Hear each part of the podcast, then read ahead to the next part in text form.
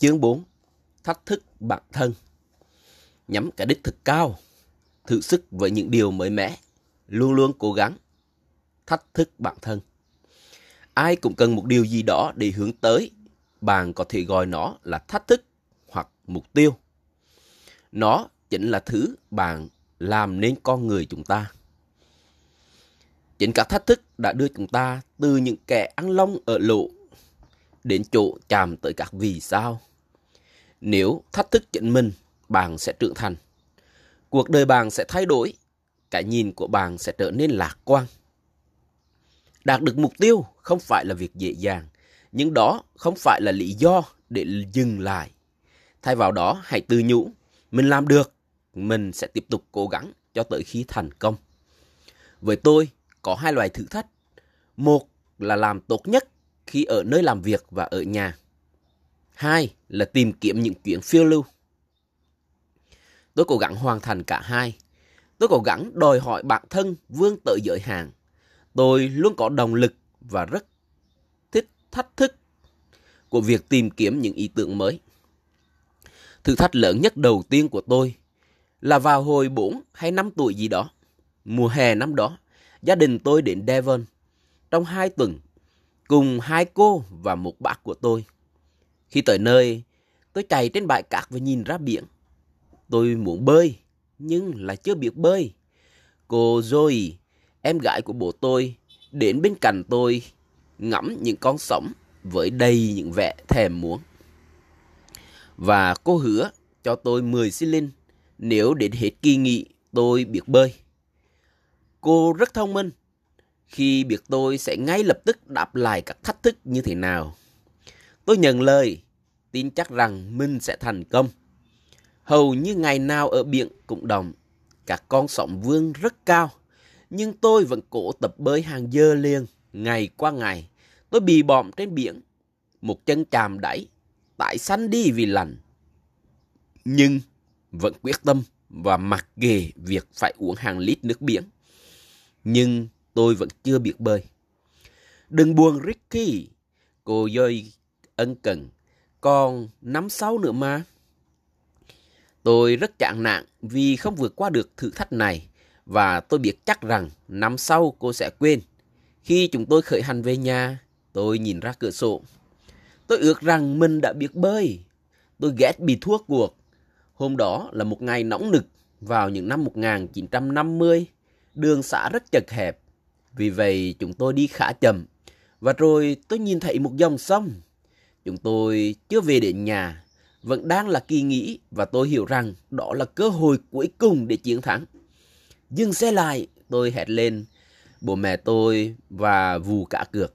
Và dù rõ ràng là họ chẳng việc gì phải nghe lời tôi, nhưng vì bố tôi hiểu tôi muốn gì và điều đó có nghĩa với tôi như thế nào. Ông tấp xe vào lề đường và đổ lại. Có chuyện gì vậy? Ông quay xuống chỗ tôi và hỏi. Ricky muốn thử dành 10 xi linh đỏ một lần nữa. Mẹ tôi nói. Tôi nhảy xuống xe và cởi quần áo thật nhanh, băng qua một cánh đồng để tới dòng sông. Khi chạy tới bờ sông, tôi cảm thấy sợ hãi. Sông có vẻ sâu và chảy xiết, đầy những hòn đá lộn nhổn. Có một đoạn dốc và đầy buông là nơi đàn bò uống nước. Tôi quyết định rằng nhảy xuống từ đó sẽ dễ dàng hơn. Tôi quay lại và thấy mọi người đang định nhìn mình. Mẹ cười và vẫy tay tôi. Con làm được mà, Ricky. Bà khích lệ. Với bao lời động viên khích lệ phía sau. Cuối cùng, cùng với thử thách với cô Joey thúc đẩy, tôi biết rằng mình phải làm được ngay bây giờ hoặc không bao giờ nữa. Tôi đi qua đạm bùn và lao xuống nước. Ngay khi tôi ra giữa sông, dòng nước chộp lấy tôi, khiến tôi chìm xuống và sạc nước. Tôi ngoi lên và bị cuốn theo dòng. Bằng cách nào đó, tôi đã hít được một hai hơi thật sâu và thả lỏng. Gần như đã nổi được rồi. Tôi đột nhiên có niềm tin rằng mình sẽ thành công. Tôi đặt một chân lên đá và lấy đà lao đi. Chẳng mấy chốc tôi đã bơi được. Bơi bì bọm thành một vòng tròn, nhưng tôi đã thắng cuộc. Giữa tiếng nước chảy và tiếng đạp nước của mình, tôi nghe thấy giọng hò reo, hò reo của cả nhà trên bờ. Khi đi lên, dù mệt lự nhưng tôi đã rất tự hào. Tôi bò lê qua những vũng bùn và đám bụi cây đầy gai nhọn để đến chỗ cô Joy. Cô cười rạng rỡ và đưa 10 xi linh. Làm tốt lắm, Ricky. Cô nói, mẹ biết con làm được. Mẹ nói và đưa cho tôi một chiếc khăn khô. Tôi biết rằng mình sẽ làm được và tôi không bao giờ từ bỏ cho tới khi chứng minh được điều đó. Nhưng có một việc tôi không thể làm tốt, đó là đọc. Tôi luôn cảm thấy việc đọc ở trường rất khó khăn vì tôi mắc chứng khó đọc. Tôi ghét phải thừa nhận thất bại, nhưng dù cố gắng thế nào thì đọc và viết vẫn là những việc rất khó khăn với tôi. Một cách ngoan cố, điều đó khiến tôi trở thành nhà báo. Công việc luôn cần đến đọc và viết. Khi biết trường đang tổ chức một cuộc thi viết luận, tôi bèn tham gia. Tôi không biết ai sẽ ngạc nhiên nhất khi tôi thắng cuộc. Tôi là thằng bé suốt ngày bị phạt vì thi trượt, nhưng tôi đã chiến thắng cuộc thi viết luận một cách công bằng được những học sinh thông minh minh nhất của trường. Tôi rất hứng khởi và khoe ngay về mẹ. Thay vì tỏ ra sừng sốt, bà nói đơn giản. Mẹ biết con có thể thắng được mà, Ricky. Mẹ tôi là người không bao giờ nói không thể. Bà tin rằng nếu bạn cố gắng thì mọi việc đều có thể xảy ra. Thành công đó đã khích lệ tôi rất nhiều và dù chưa bao giờ đạt được thành tích cao trong học tập, nhưng từ đó trở đi, việc học tập của tôi đã trở nên tiến bộ. Tôi học cách tập trung vào những từ khó và phát âm tốt hơn. Điều này cho thấy rằng có thể đạt được gần như mọi thứ, nhưng bạn phải cố gắng. Tôi không ngừng thách thức bản thân. Sau khi đoạt giải cuộc thi viết luận đó, tôi gây dựng tạp chí Student. Có lẽ khi đó tôi muốn chứng minh một kẻ luôn bị chế nhạo vì không thể đọc và viết giỏi vẫn có thể làm được việc này. Khi lớn lên và bước ra thế giới rộng lớn hơn, tôi phải đối mặt với những thử thách to lớn hơn.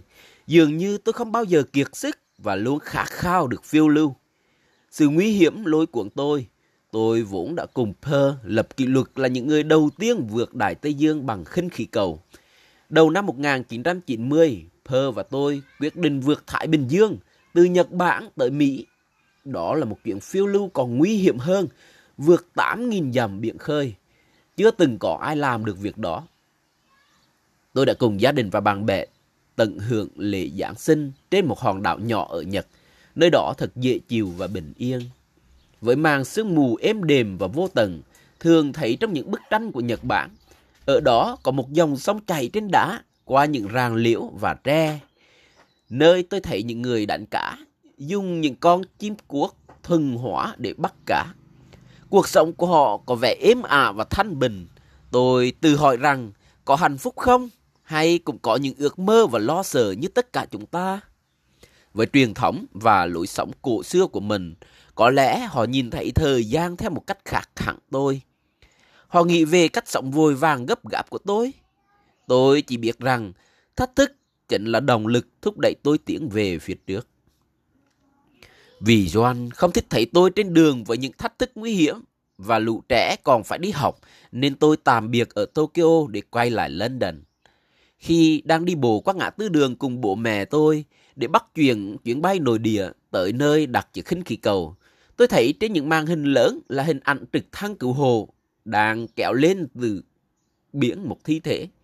Tôi có linh cảm rằng đó là đối thủ người Nhật của chúng tôi, Fumio Niwa. Ông đã cất cảnh từ sáng sớm hôm đó. Hồng đánh bài chúng tôi, nhưng khi câu của ông bị rách và ông rơi xuống lòng biển lạnh giá. Vì bão rất mạnh nên ông không được cứu kịp thời và đã chết cọp. Xem tivi cảnh ông được kẹo lên khiến tôi càng sốc hơn vì trước đó không lâu tôi còn cười đùa với ông. Sau bi kịch đó, thật dễ hiểu khi ý chí của tôi bị lung lay. Nhưng tôi đã hứa sẽ đi và mọi thứ đều đã sẵn sàng. Tôi không thể rút lui. Vì vậy, đành phó mặt với số phận. Dù nguy hiểm thế nào, tôi cũng sẽ không từ bỏ và tôi nghĩ Doan hiểu điều đó. Kế hoạch của chúng tôi là vượt đại dương bằng khinh khí cầu trên một những con gió xoáy bao quanh trái đất ở độ cao chỉ nghìn đến 10.500 mét. Chúng di chuyển nhanh như một dòng sông khi ở đỉnh lũ. Nếu ở dưới, gió sẽ thổi chậm hơn. Vấn đề của chúng tôi là chiều cao của khinh khí cầu khổng lồ từ đỉnh đến đáy của nó là hơn 90 mét. Khi chúng tôi tiến vào chỗ gió xoáy, nửa trên và dưới của khí cầu sẽ bay với tốc độ khác nhau. Mọi chuyện đều có thể xảy ra. Chúng tôi đeo sẵn dù và áo phao để lỡ gặp chuyện gì thì chúng tôi cũng không lãng phí thời gian quý giá của mình. Sau đó, chúng tôi châm bồ đốt. Khi lên cao, định khí cầu chạm tới đáy của luồng gió xoáy. Giống như vá vào trần nhà bằng kính vậy. Chúng tôi đốt thêm nhiên liệu, nhưng gió vẫn mạnh đến nỗi liên tục đẩy chúng tôi xuống. Chúng tôi tiếp tục đốt thêm nhiên liệu. đến khi cầu bị cuốn vào luồng gió, thổi rất nhanh và lao lên như tên lửa. Luồng gió cuộn nghiêng ở một góc điên rồ với tốc độ 185 km h Chiếc khí cầu vẫn bay với vận tốc 40 km h Cảm giác lúc đó, như thể một ngàn con ngựa đang kéo rơi chúng tôi ra. Chúng tôi đã ở độ cao, quá cao để nhảy ra. Và cùng sợ rằng chiếc khí cầu sẽ toạc ra làm đôi, rồi lao hàng trăm mét xuống biển.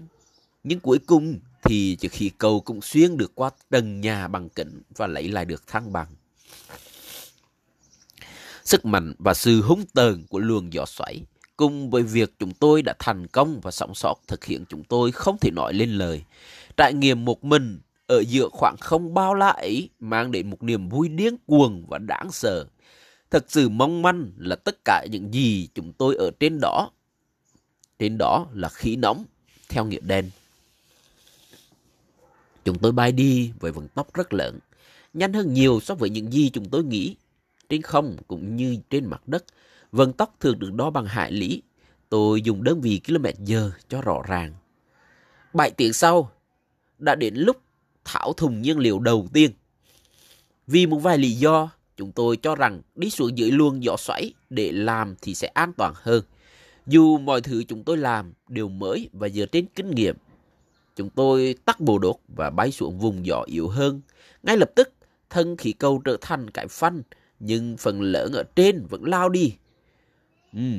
Qua chiếc máy quay dưới đáy khí cầu, chúng tôi có thể thấy rõ biển khơi xám xịt, dữ tợn với độ sâu 7.000 mét dưới chân mình, với những sóng trắng xóa và những vùng nước tối tăm.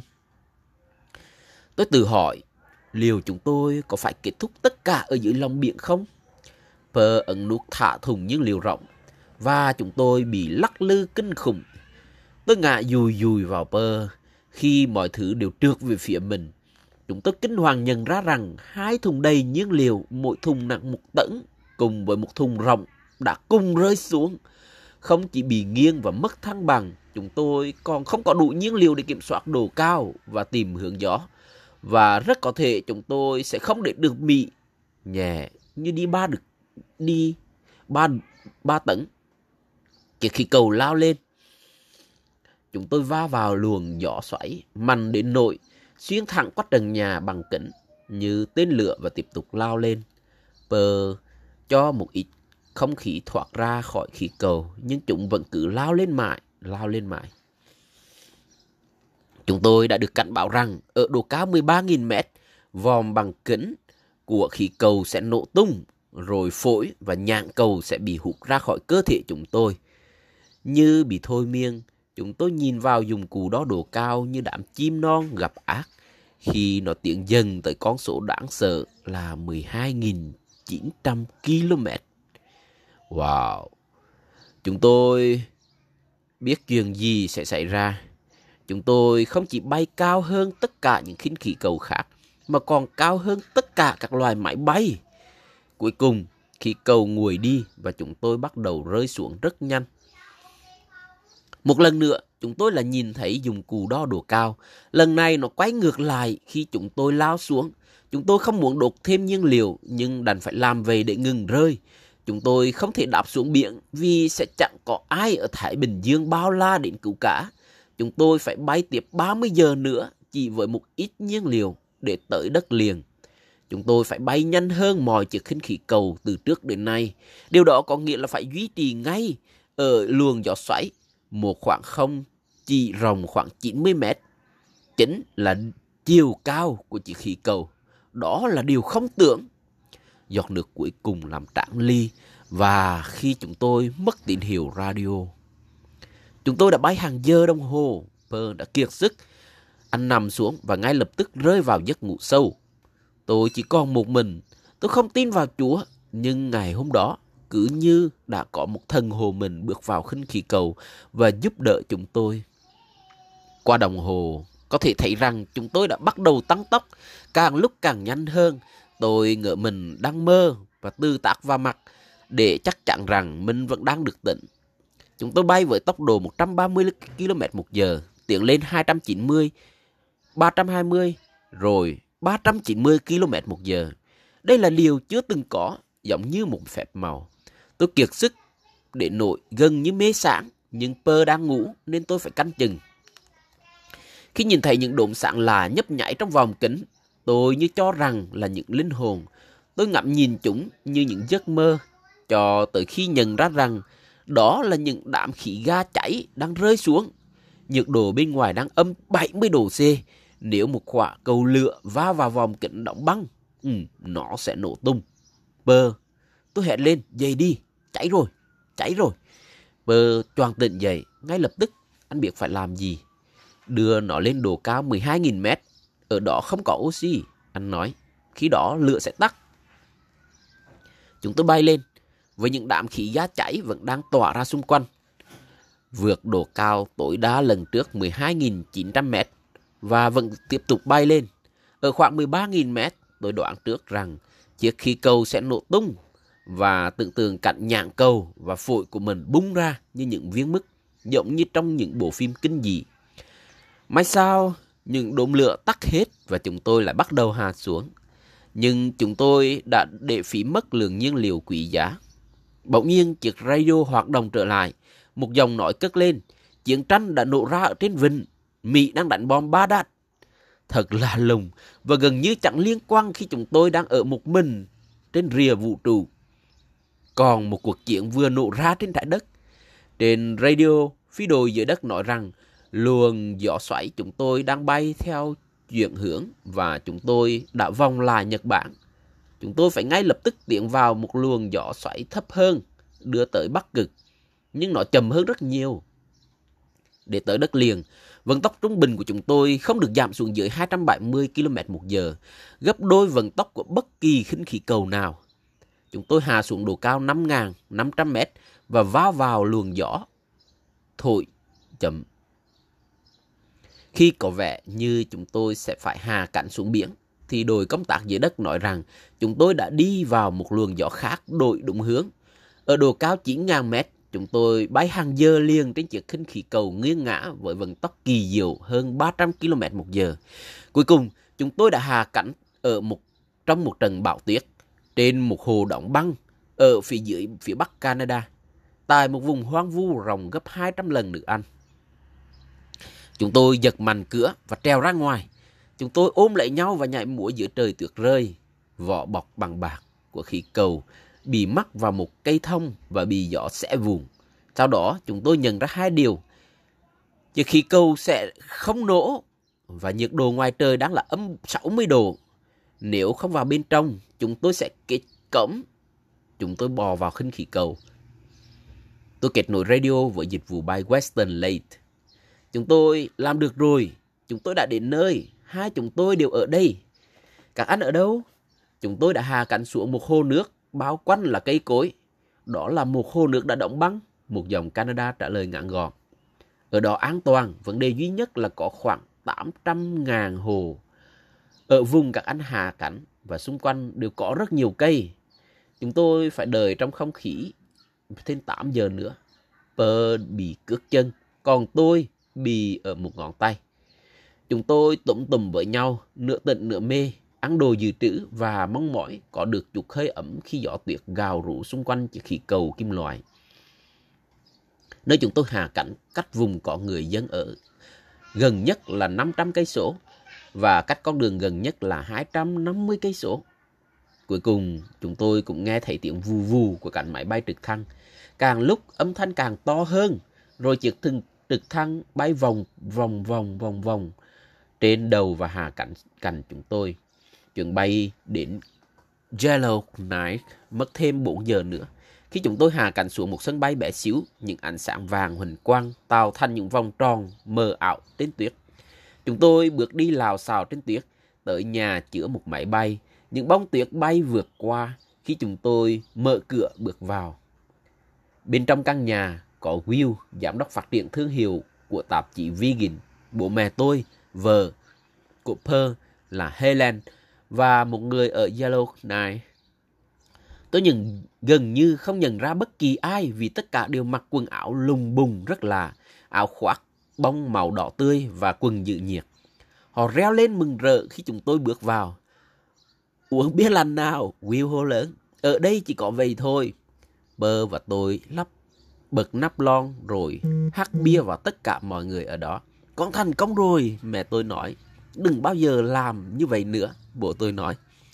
Ý bác là sao? Bơ nói đùa. Lần sau, chúng cháu sẽ đi vòng quanh thế giới. Nếu vẫn còn những thùng nhiên liệu đỏ, thì bây giờ chúng cháu đã ở Anh rồi. Tôi cười, nhưng biết rằng mình sẽ không thể từ chối thách thức. Chúng tôi đã thử sức vào hai năm sau đó.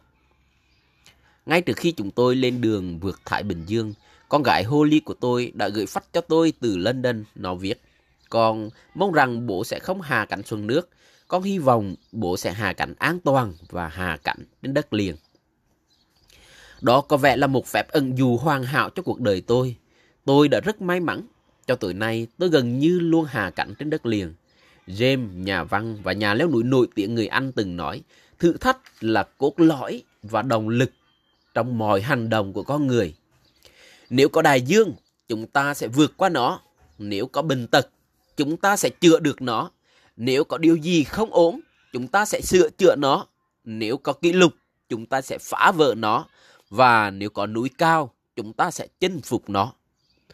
Tôi hoàn toàn đồng ý và tin rằng tất cả chúng ta đều nên tiếp tục thách thức bản thân mình.